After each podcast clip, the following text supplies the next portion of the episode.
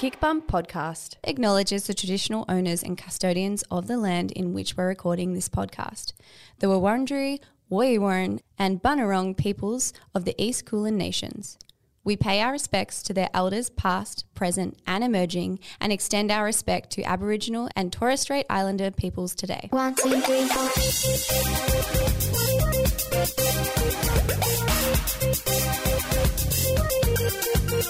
four.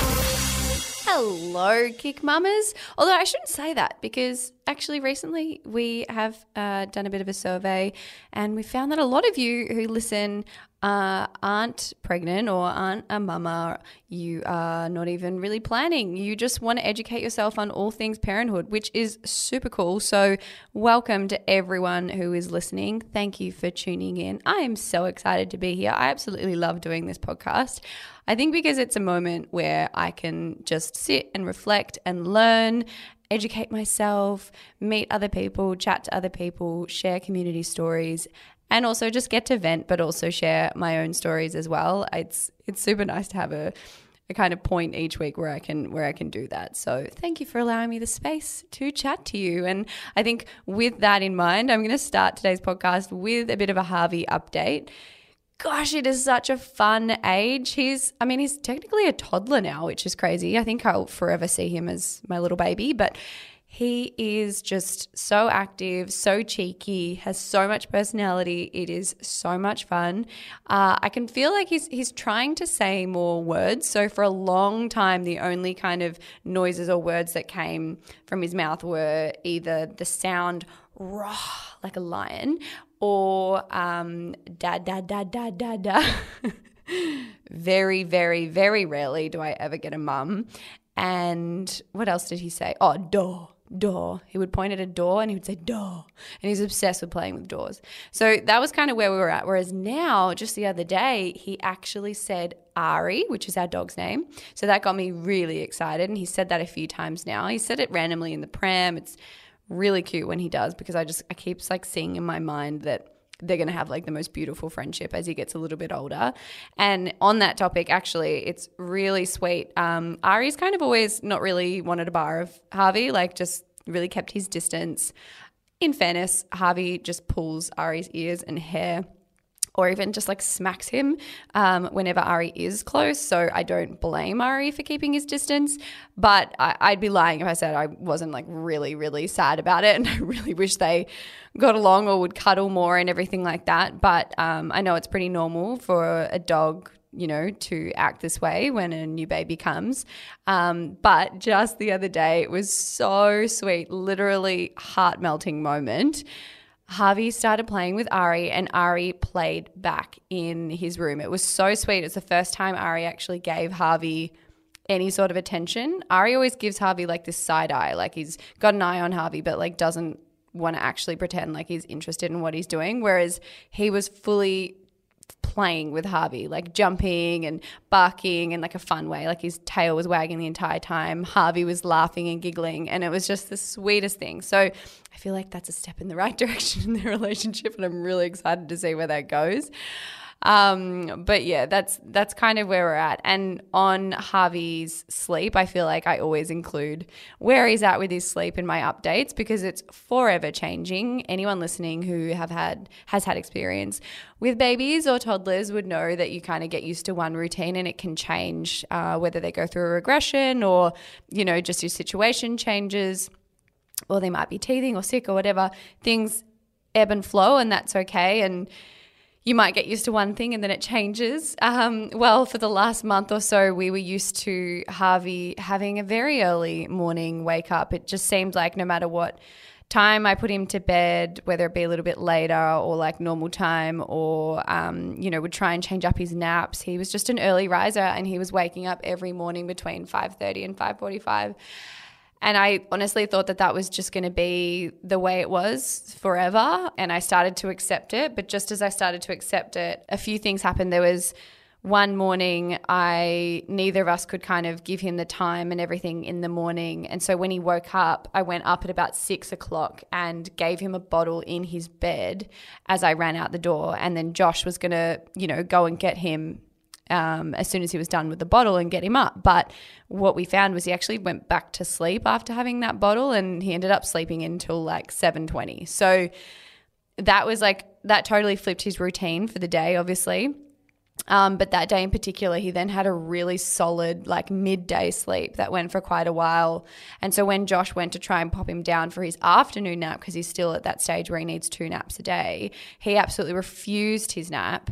Um, and so we popped him to bed a little bit earlier at like 6.30 and he slept all the way till 6.45 so then i was like of course i jumped to conclusions after one day of like one nap thinking oh my gosh, maybe he's ready for only one nap a day. Anyway, so we tried it the next day and it absolutely failed because he then woke up again at 5:30 and then he was just super overtired. So in that process I did check in with Steph. So for those of you who don't know, when we were doing sleep training, uh, we worked with Sleep by Steph. So the biggest learnings I think from working with Steph was getting the foundations right. Like Harvey has like a sweet spot with the warmth in his room that keeps him really cozy in the morning and all through the night. He really likes a super dark room. Um, like we've noticed whenever we travel and all that sort of stuff, he can still nap and he can still sleep when it's not like pitch black, but it's just like not as deep and she helped us do things like get rid of the dummy and all that sort of stuff. So it was uh, we thoroughly enjoyed it, and we learnt so many fundamentals from her um, that I suppose really instilled a lot of confidence in us moving forward and moving through all the regressions and everything that might happen with his sleep. But I did touch base with her because I was kind of like, I feel like I'm doing everything right, you know, I but I just can't get him to sleep past that point. You know, I'm okay with it. It's okay if he's an early riser, but like also. if I'm being like completely honest, it would be great to get him sleeping fast. And so what she kind of saw from our routine is that we had kind of been edging his bedtime a little bit later, and um, she was saying that his his day, like hours in the day, is kind of stretched a little bit too far because he's getting up so early and then he's going to bed later that maybe he might be a little bit overtired. Even though he is getting good naps in the day, he might be getting a little bit overtired and therefore waking in the morning. So she's recommended that we edge his bedtime a little bit earlier. And the last couple of days we've been putting him to bed at 6.30 instead of um, 7.30 or even 7. Like it makes such a difference, even just half an hour and he's been sleeping past six. So it's still like six on the dot or like 10 past six. Um, but also, what's been happening the last couple mornings is he'll wake up at six, he might cry out for about five minutes, then he'll settle and he might settle back down and kind of have another little cat nap for 15 to 20 minutes and then actually want to get out of bed after 6.30. So it's already improving and all we did was put him to bed a little bit earlier and kind of uh, adjust his naps so that there was still enough time after his last nap of the day to put him to bed at 6.30 so that was really good appreciated that help from steph and yeah we'll let, let's hope that he's out of his phase of waking up at 5:30 that would be great i would love to say a big thank you to everyone who joined me in the Kic Bump facebook community for the live workout the other day. So it was Monday the 9th, the day after after Mother's Day. That was so lovely to run you guys through a workout. I enjoyed it so much and got a really great response from you guys saying that you loved it too. So if you don't know what I'm talking about, we have a private Facebook community for Kic Bump users or people who are just, you know, wanting that kind of virtual mothers group. So we would love to have you there if you want to join a very friendly and encouraging Kic Bump community. You can find us on Facebook. And I think after doing that live, I, you know, it sparked a lot of um, interest in more of those things. And I'm so, I'm so up for that. So feel free to let me know within the community what you guys would like to see uh, and I might even pop a question in, in there actually um, to see what kind of lives and stuff that you guys would enjoy, not just you know, from me, but some of our Kic experts coming on and, and sharing some insights and stuff like that as well. I'm sure you would enjoy. So, yeah, thank you for everyone who joined me. I can have more of that sort of stuff coming. And if you couldn't join me, uh, you can go back and watch the workout. It's posted within the Facebook community. So, feel free to try it out. Another update would be that the cake recipe. So, Harvey's birthday cake, his first birthday cake. I wanted to make him something that was delicious, that everyone would enjoy, but I also just wanted to kind of shy away from going overboard with sugars and stuff like that. I am not gonna, you know, um, I'm not going to avoid sugars or make him avoid sugars forever or anything like that. I know they're just a part of life, and I love indulging in them myself. So it's it's not like I'm trying to be strict with him. But at the moment, the most beautiful thing is he'll be eating his lunch or dinner or whatever, and he's like not I don't want to use the word treat, but the thing that he like looks forward to the most is like blueberries or grapes. And I would love to keep that up for as long as possible. I feel like the earlier I introduce things like chocolate and all of that yummy stuff, um, they're the kind of things that he'll be crying out for. Um, and I know it's only a matter of time, you know, when he's at kinder or at kids parties and stuff like that where all of that stuff is just available you know and that'll happen. And i'm totally fine with that. But for his first birthday cake i wanted to yeah try and have it sweet and yummy but still super nutritious as well. So i used a, a cake recipe with one of our recipe contributors uh, to the Kic app, mandy. She helped me out and then it was just it worked out so well that all the adults at the party loved it and he loved it that we were like we've got to pop this in the app and so many of you reached out and asked what recipe I followed. So if you are looking for a first birthday cake or a kid's birthday cake or even just like a cake to enjoy as a you know adult um, i highly recommend it. It is almond flour based. So like if your bub is uh, intolerant i mean sorry allergic to almonds like obviously that wouldn't work out but it is called the blueberry almond cake in the Kic app. You can find it there. And it is delicious Highly recommend trying it. Hope you all enjoy it, especially if you guys use it for your bub's first birthday. Please post that in the community and let me see your creations. That would be amazing. And then I suppose on the topic of food, Another exciting thing, our Kic toddler range is expanding in Coles. So you might have seen me use, you know, our Kic pastas. We've got Kic pastas for toddlers, uh, we've got pasta sauces for little toddlers. We've got wheat free oat cereals, um, which is, yeah, we're so excited to expand that range. And the little um, puff range that we have, Harvey is obsessed with. They look like little Cheerios. He is obsessed. They're his favorite snack. Um, and it's just super exciting for me, I think, being able to have products you know, out there, t- super accessible that Harvey enjoys and that I know where they came from and I know all the ingredients and I'm, you know, it's, I mean, it's my own brand, so I trust it very much. And I'm really excited to share all that with you. So do keep an eye out. It will be a slow rollout over um, the next month or so in your local Coles. You should see them there in the uh, kids aisle, the, sorry, the children's aisle, the baby, the baby section. So today's chat which I'm super excited about, we have got midwife Zoe. And Zoe is. She was just a delight to talk to. I thoroughly enjoyed this chat. Uh, Zoe shares a lot of educational content that's super easy to digest, and she's quite fun to follow on Instagram. The way that she shares her educational content is quite fun. She also has a great podcast as well, which is called Midwife in My Pocket podcast. So we recommend that as well. But we came to you guys for questions to ask Zoe. So these are all things that come up quite commonly for Zoe, and she was so happy to share her knowledge and expertise on the matter. But I hope you guys enjoyed it. I want to say I learnt a lot, but a lot of the stuff we covered.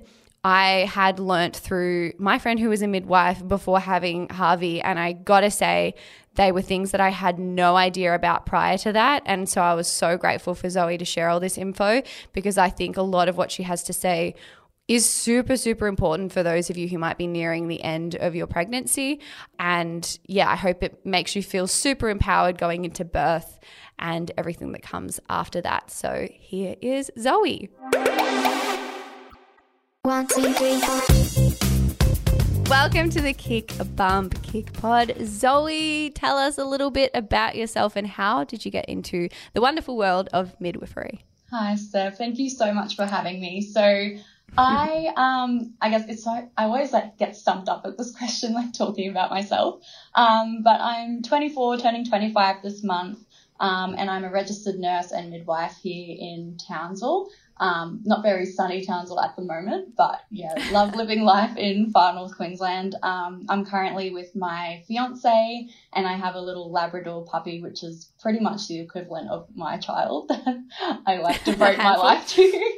um, but yeah, I guess midwifery started with me just wanting to make a positive contribution to the workforce and try and feel like I was doing something beneficial to someone every day and I guess make a positive impact on their life. So I started nursing and felt like something was missing. Um, felt like I needed to do something that was a little bit more for, I guess, women's health and helping women through such an important time in their life. And it wasn't until I watched um, my first birth, I happened to be a maternity nurse on um, a maternity ward, and a woman had a birth, uh, birthed a baby, and from that moment on, I was hooked and just obsessed with the idea of being able to be a part of what may be the best and worst moments of some people's mm. lives. Um, but yeah, it's truly a privilege, and I'm so happy that I get to do what I do, um, and then make you know an educational page off the back of that as well. So yeah, I, I love my job and I love the people I meet through it. So yeah, that's my story. uh, I have to collectively say that you guys are seriously incredible, and I, I say that you know, very generalized, but honestly, every single midwife I've ever come across has the same kind of positive or energetic uh, look on their job, and it's yeah. just it's so incredible because it's it's really you guys really do have a very important and impactful job, and it's it's so amazing to hear you so passionate about it, yeah. and I feel like even throughout my labor and the time that I was in hospital, I met many midwives. and as I said, every single one of them made me feel so incredible for, mm-hmm. you know, what I was doing and what yeah, was happening. Yeah. But we're also so open to uh, questions and open to, to helping me in any way, shape, or form. I wonder, yeah. I know I asked a bazillion questions to mi- my midwife. Yes.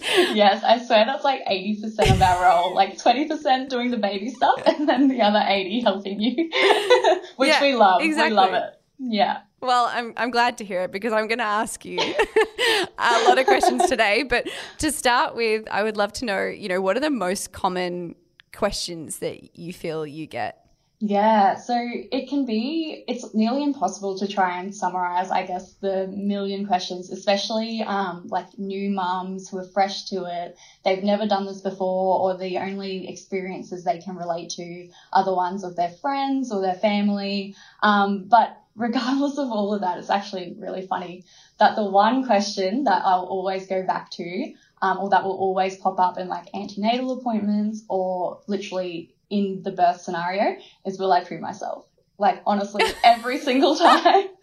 It's like, will I poo or will I not? Like, what happens if I poo? And regardless That's, yeah. of the, like how confused people are throughout their pregnancy, it's always the one, even like the repeat mothers that come back to it. Um, so yeah, the questions vary from time to time, but I think, yeah, that would definitely be the most common.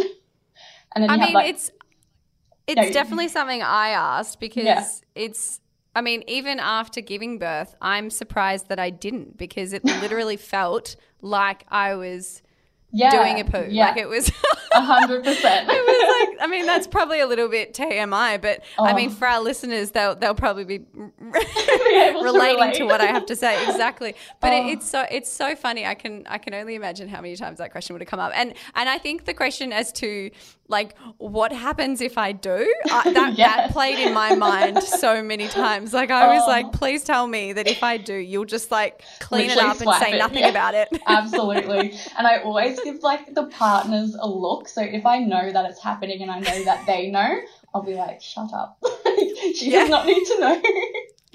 She's like, she probably knows it in the back of her mind. So don't bring it up.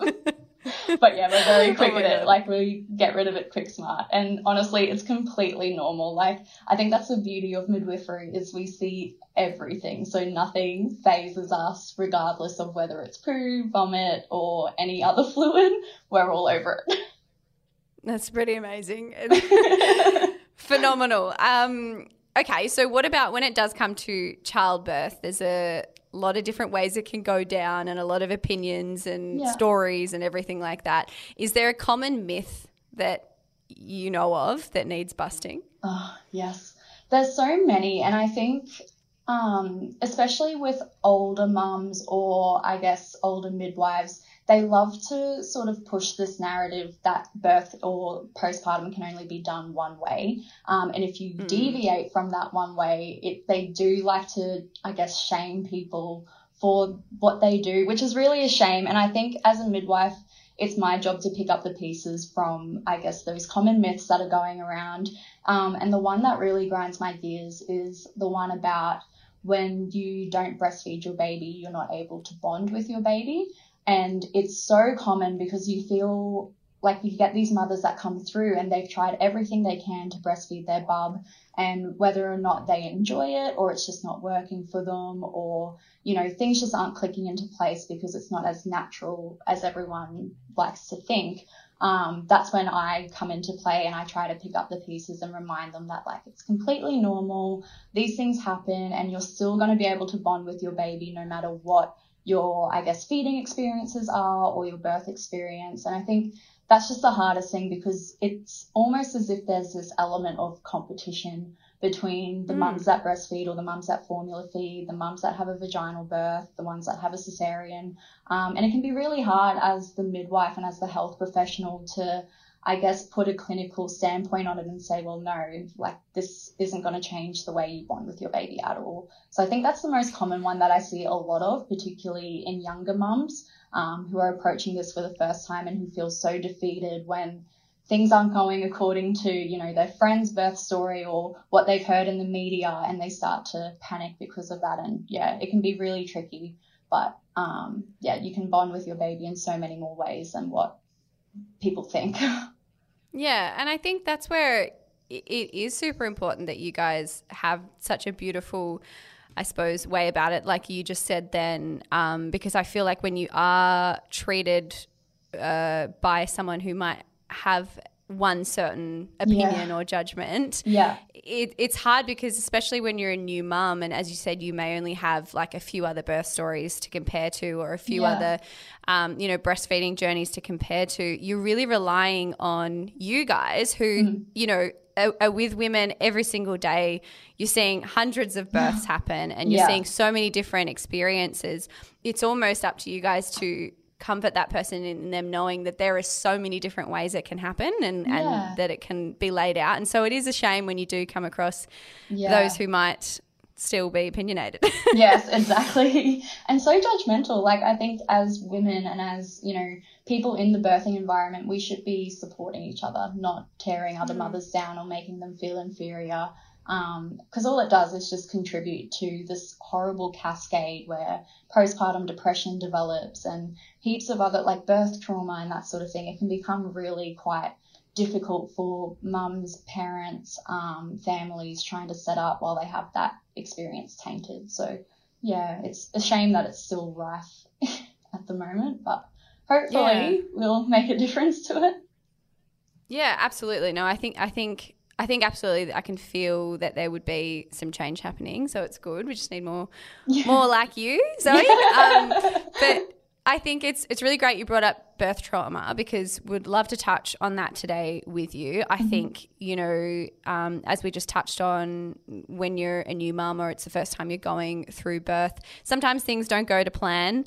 Um, and you know some someone told me, in fact, my mum told me that one of the best things that she kind of went into birth with was to not make too much of a plan because she wasn't like set in stone in her mind as to how it was meant to play out and therefore when it when it didn't go to plan like she was four and a half weeks early with my brother yeah. she was camping on the murray river when oh. she went into labor um, she was kind of just thrown into it and it just it just happened and she really have time to think about you know whether it was her plan to do it the way that yeah. it happened or not yeah. um, and therefore she wasn't too attached whereas she had a lot of mothers in her mother's group who really had a certain plan in mind and were honestly traumatized and you know really emotional about it for a long period of time after birth because it didn't go to plan and so i think it's really important to talk about because it's not to say that you know you should go into birth without a plan or mm-hmm you know, there's so many different ways you can go about getting prepared and ready for that experience.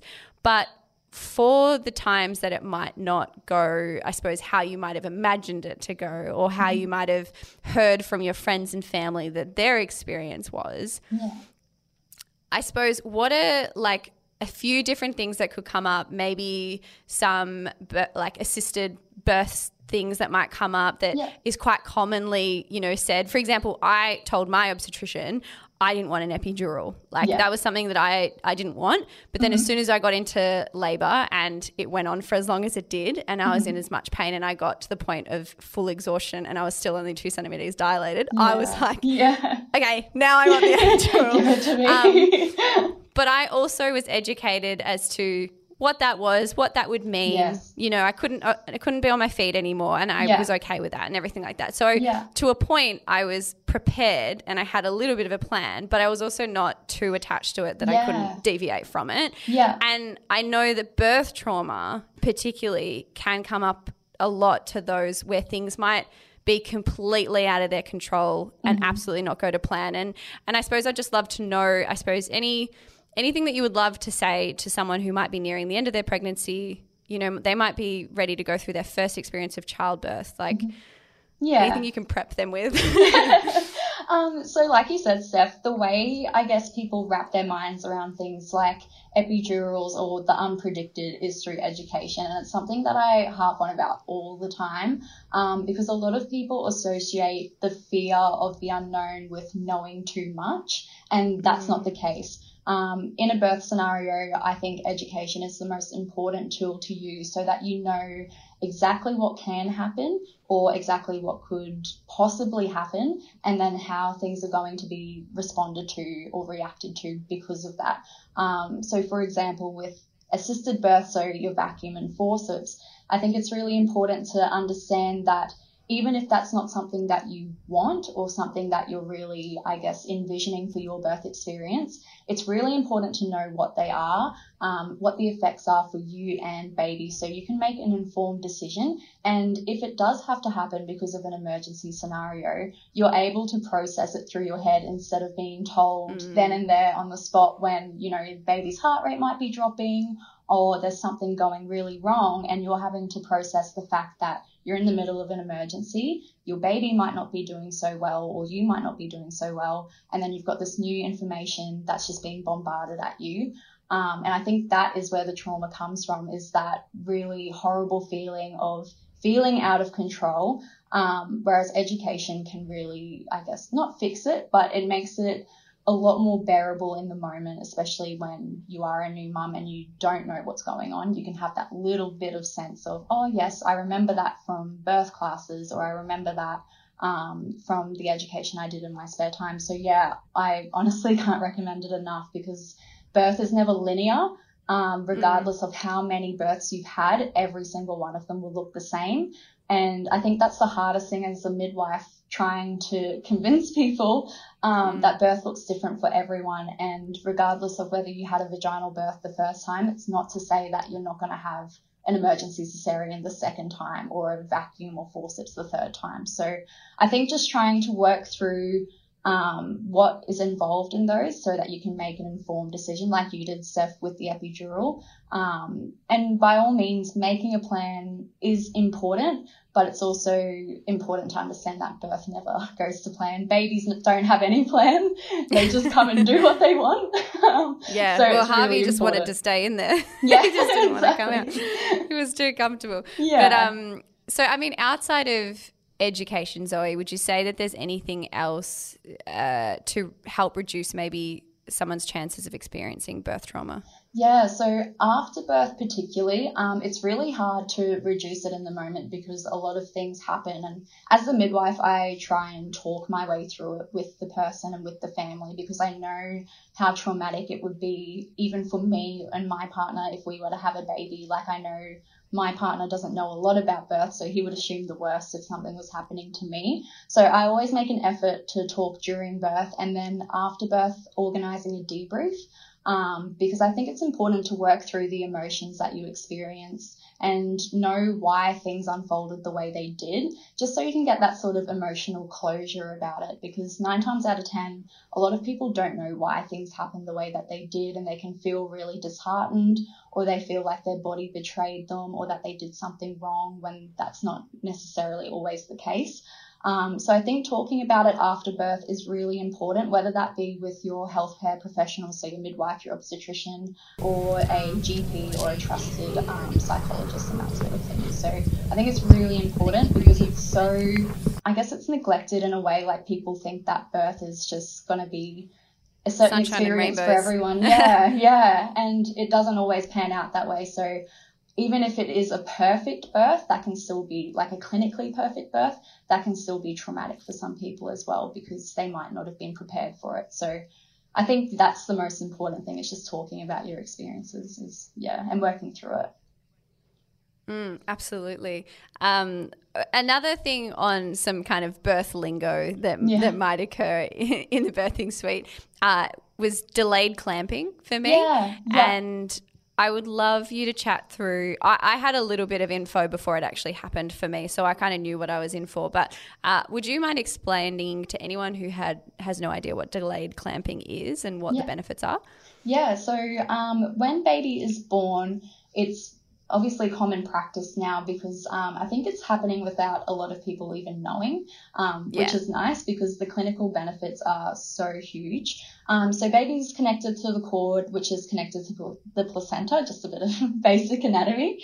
And after birth, what we do is we usually delay the clamping of the cord until um, it stops pulsating. So what that means is that baby gets a huge hit of nutrients, um, so particularly iron, which can help with developmental, um, I guess, progression and help them reduce the risk of iron deficiency. Um, it can also increase their hemoglobin, which is an oxygen that's bound to red blood cells. So when they get a hit of that blood, um, they're able to, I guess, pink up a lot more quickly, breathe a lot more efficiently, and they have those benefits of having that those extra iron stores, which comes into play a lot later down the track. Um, so when it's clamped, it's literally just we wait for it to stop pulsating, clamp it, and then um, from there you can either go and have skin to skin with your baby straight away. Skin to skin can still be maintained as long as the cord is long enough and it's not going to be pulling on anything. Um, but it's also important to be aware that if there is an emergency scenario with baby um, where we need to give oxygen or whatever the case may be, we do have to cut the cord a lot quicker. Um, so it's just something to be mindful of. But it's really good that it is becoming common practice now. Even in cesareans, it's still something that can be um, done, which is really nice. I don't remember how long mine went for, but I do remember. I remember when I he was first passed to me, and for that first like little while of holding him, the cord was like quite tight. Yeah. so like I couldn't I couldn't pull him up any higher on my chest. And so I was like mm. really trying to look at him and trying to see his face. And it wasn't until we like clamped it and I had a little bit more freedom that I actually t- could turn and like see his face. And I remember yeah. that moment was so special. But Oh, yeah, so it was beautiful. quite a funny feeling because the placenta was still, Still inside. I was like trying to hold him as much as I could. But It yeah, was- it's really Yeah, I've done that so many times. I've gone to like yank the baby out and put it on you, and I'm like, oh, that can't be arranged. Is there like a average time that that it happens for? Is it kind of Yeah, usually it can go, it can vary. So I usually go off the cord pulsating because I guess that's Yeah. the best indicator, but usually can be anywhere from like three to five minutes, sometimes Yeah. longer, um, but usually within that time frame. So it feels a lot longer. I was gonna say- because it's all such a blur. Absolutely. No, I, I was going to say, I remember pretty clearly that moment where it was really, really tight. And then obviously, once we clamped it, it loosened up. And I remember just wanting to have a really good look at it. Like, I was like, uh, let me see the placenta. Like, Yeah. I'm so intrigued. And it just looked like some massive raw piece of steak. Honestly, yeah. I'm one of those freaks too that like after the birth I'll be like, so do you want to see it? Like, what are we doing with it? Like nine times out of ten people will be like, get it away. I can't Yeah, do it. Did Oh, Josh no, I wanted to look at it. Yeah, yeah. He did. He did. He cut the cord. He also um, helped deliver Harvey and Oh, kind so of passed. good. Yeah, Yeah. yeah. it Oh, was really, it was really beautiful. Yeah. Um, but I remember we wanted to like have a good look at it, and then once we looked at it, we were like, okay, that's it. I was like, Get away. I'm done now. Now, yeah. I, now I'm, I'm done. yeah, definitely. can Fair imagine. enough. So another thing that can be incredibly overwhelming, you know, past birth, Yeah. the the next thing in the fourth trimester, as some call it, is Yeah. the start of you know the breastfeeding journey, Yeah. and it can be really hard and really overwhelming for the most of us. Yeah. Is there anything that we can do during our pregnancy to Mm-hmm. help us prepare? I'm asking this question even though I know part of the answer because I, I have a friend who's a midwife and she kind of she gave me a heads up and so I, I did some of these things. Yeah, Um, yeah. But what advice would you give to new So, mums? yeah. I So think struggling to breastfeed. Yeah, so I think the most important thing is to keep an open mind because, like I said before, um, breastfeeding doesn't come naturally to everyone, Mm-hmm. unfortunately. So it's always good to know that even though it might be your preferred feeding method, it's nice to keep an open mind and just know that it might Yeah. take a bit longer or you might not have that supply there initially, as supply usually takes about three to five days to establish, if not longer. Um, but I think one of the biggest things that you can do as a pregnant woman to help get yourself prepared is um, antenatal expressing, so hand expressing. Um, I call it a boob massage with the ultimate Mhm. goal of producing milk or colostrum at that time. Um, so once you get to that, I guess, 37 week mark where your term um, and your doctor or your midwife has given you the all clear, um, you can go ahead and start hand expressing to produce colostrum. And I always tell people that you probably won't get anything at all. And if you don't, that's completely normal. Like your body, you're Mm. still pregnant. So your body is still Mm. producing hormones to inhibit lactation. Um, some people get heaps and that's completely normal as well. Um, so I always recommend like collecting as much as you can, popping it in the deep freeze, labeling it, all of that lovely thing, all of those lovely stuff. Um, and then bring it into hospital with you. So you've just got that extra supply there should you need it. Um, and it's also a great way to relieve that pressure that's associated with is my baby getting too much? Like, is my milk going to establish itself? Um, and even if you get nothing, it's really handy at 3 a.m. when you know you can hear you can hear baby starting to wake for a feed. You can start to massage your breasts to give them a little bit of colostrum, so you get time to organize your little setup and get baby latched. So I think it's really important to become familiar with your breasts and how to handle them. Um, because there's nothing harder than being a midwife with someone who is really wanting to breastfeed, but they have no idea what to do and they feel really awkward trying to handle their breasts and that sort of thing. Um, so yeah, it's one of the biggest ways that you can prepare, I would think. It's oh, and I so I did that, and it Yeah. was so funny because when I think I started around 37 weeks, Yeah. and I heard so many different stories, as you just said. You know, some women not being able to get anything at all, and then other women were just like literally leaking, Leaking, into their bras, you know, before they'd even had a baby. Yeah. And I wasn't at that point, but when I started the antenatal, I remember the first couple of times I tried, and I would kind of do it into a teaspoon and then use a syringe Yes. to like suck it up. Yeah, And I yeah. remember sending my friend a photo, and I was like, "Oh, like I feel like I was here for like half an hour, and I only got one mil." And she's Yeah. like, "Steph, that's amazing." That's awesome. Yeah, that's so and I was like, "Oh, cool!" And then for me, it just became this like little not competition with anyone, but I just Yeah. like I found it like a game. Like I Yeah. was like, I want to see like how much, How I much you can can collect. and I I actually got so much. I remember when I brought it into the hospital, like I had all of these like syringes Yes. filled with like three mils of colostrum, and everyone was like, "Oh my god, Yeah. this is great." We But, love um, it. I know, yeah. But I was I was so shattered. You're gonna hate hearing this, but I was so shattered because I brought them in. They obviously like kept them in the freezer and stuff, and then he my supply was all right. It kind of it came in and he was feeding enough. Um you know I, we didn't get any inkling at all that i needed to like pump him up with extra colostrum or Yeah. anything like that. Yeah. in fact he was not losing much weight at, at all Yeah. and everyone was like this is great. Um but the po- the point that was really shattering was uh i moved for to into a hospital. So i went private and the hospital that I was working with went from hospital into a hotel stay yeah, yeah. which I was so fortunate to have experienced It's that because that was a yeah. dream. Yes. And when we moved over to the hotel, something was missed and communication was missed, and my colostrum was left at the Mm. hospital. But then it came. it came over and it defrosted because Oh, no one told me it was like at reception. And then Oh, this no. midwife walked into the room and she was like, You know, you've only got 24 hours to use that. And I was like, what? Because there was so much, and I was, Yeah. I literally Oh, cried, like I no, fair sobbed. I was so, You I was so shattered. But I ended up milk. That's totally, totally. But I, I ended up, um, someone actually, and another midwife actually said, you know what, he can't consume it, but Mm. it's still really good for, you know, in his first bath at home. Yeah, Like yeah. put all of the colostrum mixed with some water or whatever in his first bath. And that's Yeah. like a really nice way of still using it um, instead of just throwing it out. So, Yeah, yeah. so I actually um another tip. I get women who have like old chapsticks, so you know, like the little twist chapsticks, um, to empty them out and clean them and sterilize them and put the colostrum in that and freeze it. That way you can use it on like their rashes and that sort of thing, which can be really handy if they've got like little pustules, like with the newborn rash and that sort of thing. Um, so a mum actually told that to me, um, that she used it on her baby's cuts, and I was like, oh, I've got to keep passing that on now. I'm going to claim it as So amazing.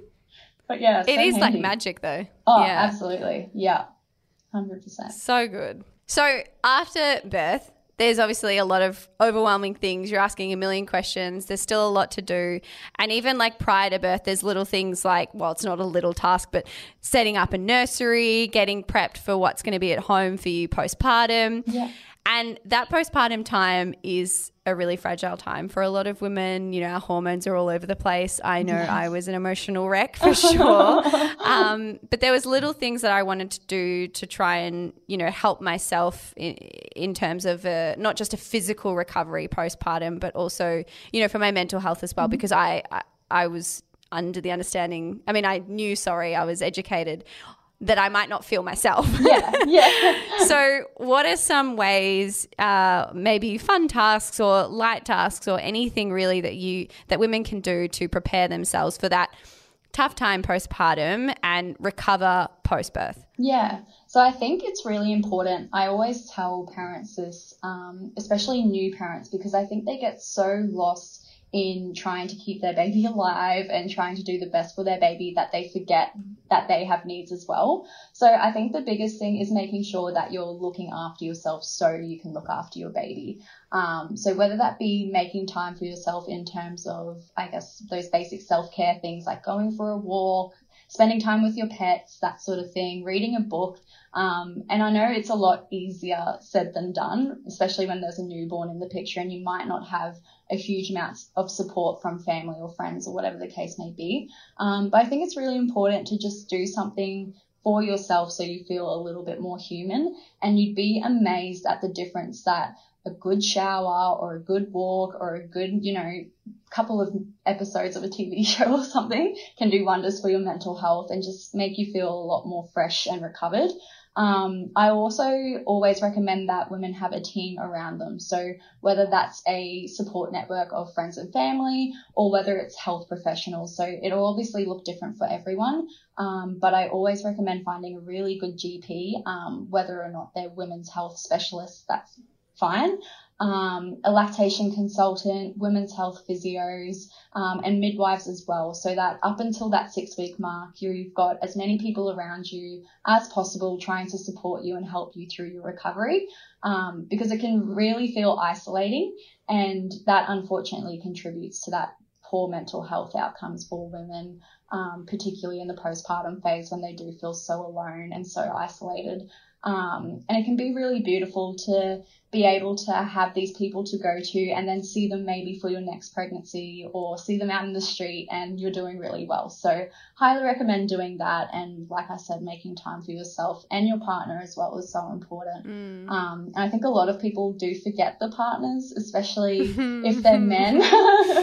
they forget that, you know, they're there and that they're trying and it's a new adjustment for them as well. So checking in with them and making sure they're okay. There's a lot of mums and bubs groups and dads groups as well um, that might be in your local area. So just going out and sourcing those um, is really important because everyone is going through it in the newborn phase. So it's really important to check in. Oh, such such great tips. It really truly does take a village. Um, Yes. and I have lent on so many different people, both health professionals and, you know, just personal relationships of mine for Yeah. support. Yeah. And I honestly feel like I couldn't have done it without them. Yes. Um, but I suppose with that also comes, you know, family and friends wanting to be around Yeah. the bub. yeah. It's a very, very exciting time, and I completely understand it all because I think prior to having Harvey myself, I probably would have been that friend because I had nothing to compare it to and had Yeah. no idea. I would have, you know, wanted to come and see and like Yeah. really wouldn't have known the best way to, I suppose, be a helping hand or Mm-hmm. Yeah. how to support because I hadn't experienced it myself. And so Mm-hmm. I think that there is some things that people should be aware of and should Mm-hmm. consider. Um, I know for Josh and I, for example, it was a a personal decision that we decided we didn't want um, any of our family and friends who hadn't had the whooping cough vaccine, Yes. for example, Yeah. um, around Harvey for the or holding Harvey for the first like six months of his life, and that was Yeah. a personal thing that we put out. But we messaged that to our friends, our closest friends and family, you know, well before he was born, Mm-hmm. Yeah. and just made it pretty like matter of fact, like this Yeah. is our decision, and Yeah. I hope you Yeah. can respect it, and we'll Yeah. respect your decision if you choose not to, but just. You Oh, know, and so for me, I was I felt comfortable to do something like that. But then there's been other times where maybe I haven't felt as comfortable to speak up. There was a couple of times in the first couple of weeks where maybe someone overstayed their welcome and it Yeah. wasn't because they were you know, it wasn't really their fault. They just wouldn't have even known that they were doing so because maybe before Harvey was born, we would have spent hours and hours with this person and stayed up all night and it was totally Yeah. okay. But Yeah. I think, um, yeah, there's certain things to be aware of, obviously. But how do you think that? I, I suppose, what's your advice on uh, us being able to kind of have the confidence or to be encouraged to communicate things like this with our friends and family? Things like, Yeah. you know, not kissing the baby, all of that sort of stuff. Yeah. Um, so, like you said, Steph, I think it's just being really communicative, communicative from the get go. Um, because if there's a lack of communication or there's a misunderstanding, that's when things start to become a little bit complicated.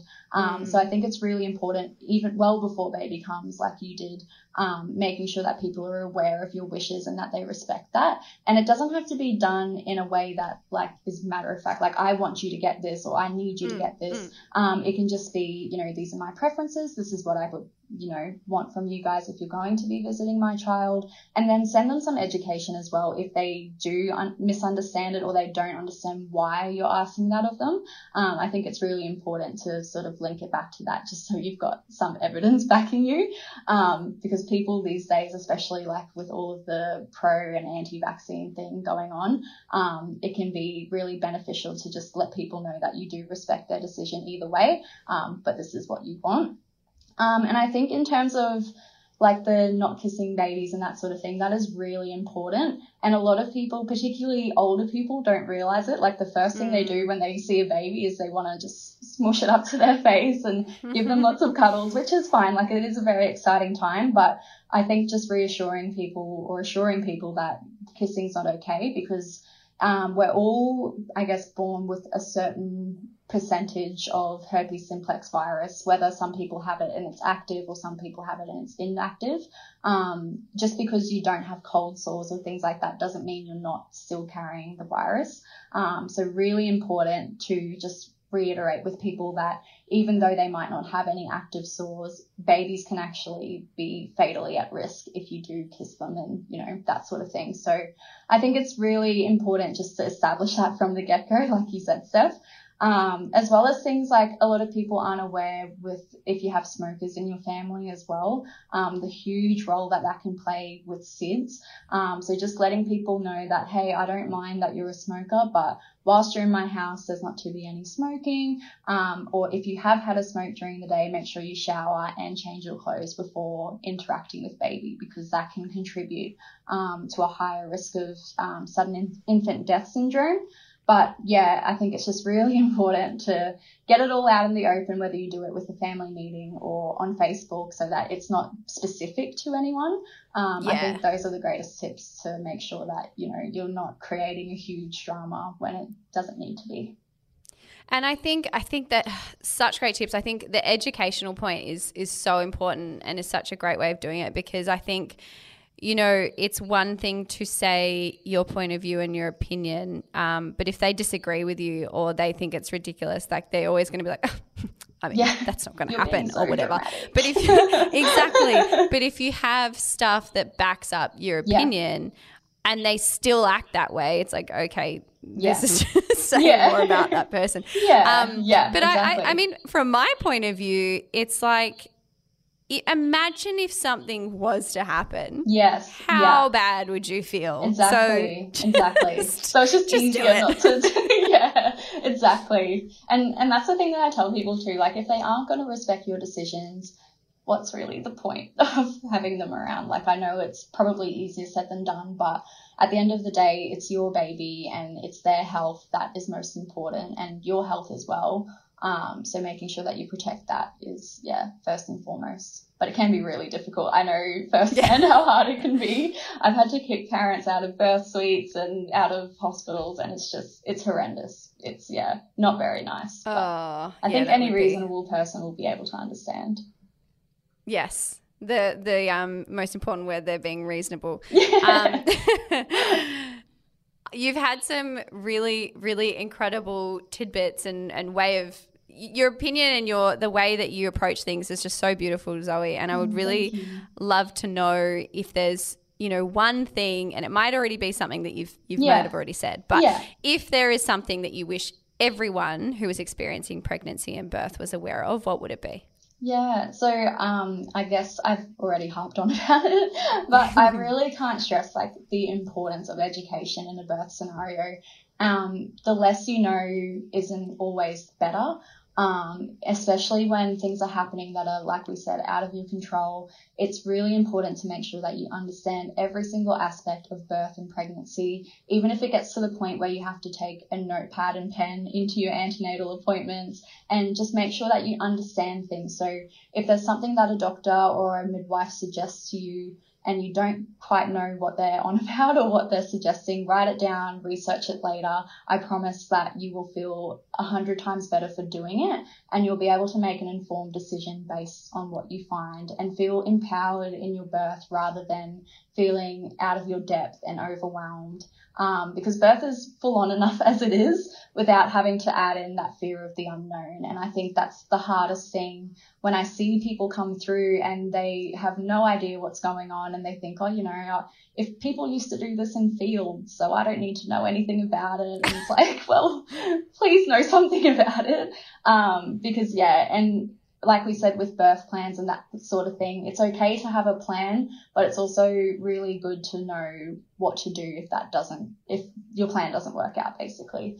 Um, and get your partner involved, include people that are close to you in education sessions. Um, that way, everyone feels empowered to know the best things to do, um, regardless of whether they're involved in your birth or not. So I think it's just really important to know your body and know what you're going to go through and trust your gut at all times. Because nine times out of ten, it'll be right every time. So, well, not nine times out of ten, ten times out of ten. that was a bit strict. Oh, I love it. Thank you so much, Zoe. Honestly, I I really love this chat, and I know that there is going to be so many, you know, community members from the Kic Bump community who are going to thoroughly enjoy this chat. Uh, I think particularly those who may be nearing the end of their pregnancy. Yeah. Um, but yeah, I can't thank you enough for your time, and and also will absolutely recommend your page and, and your Oh, thank podcast as well. It's so amazing. All the Thank educational you. content that you put out there, it's so awesome. Awesome. Thank you so much for having me, Steph. It's been it's been fun. Well, I hope you guys enjoyed that chat with midwife Zoe. I thoroughly enjoyed it. I will pop her information in our show notes so you can see more of her.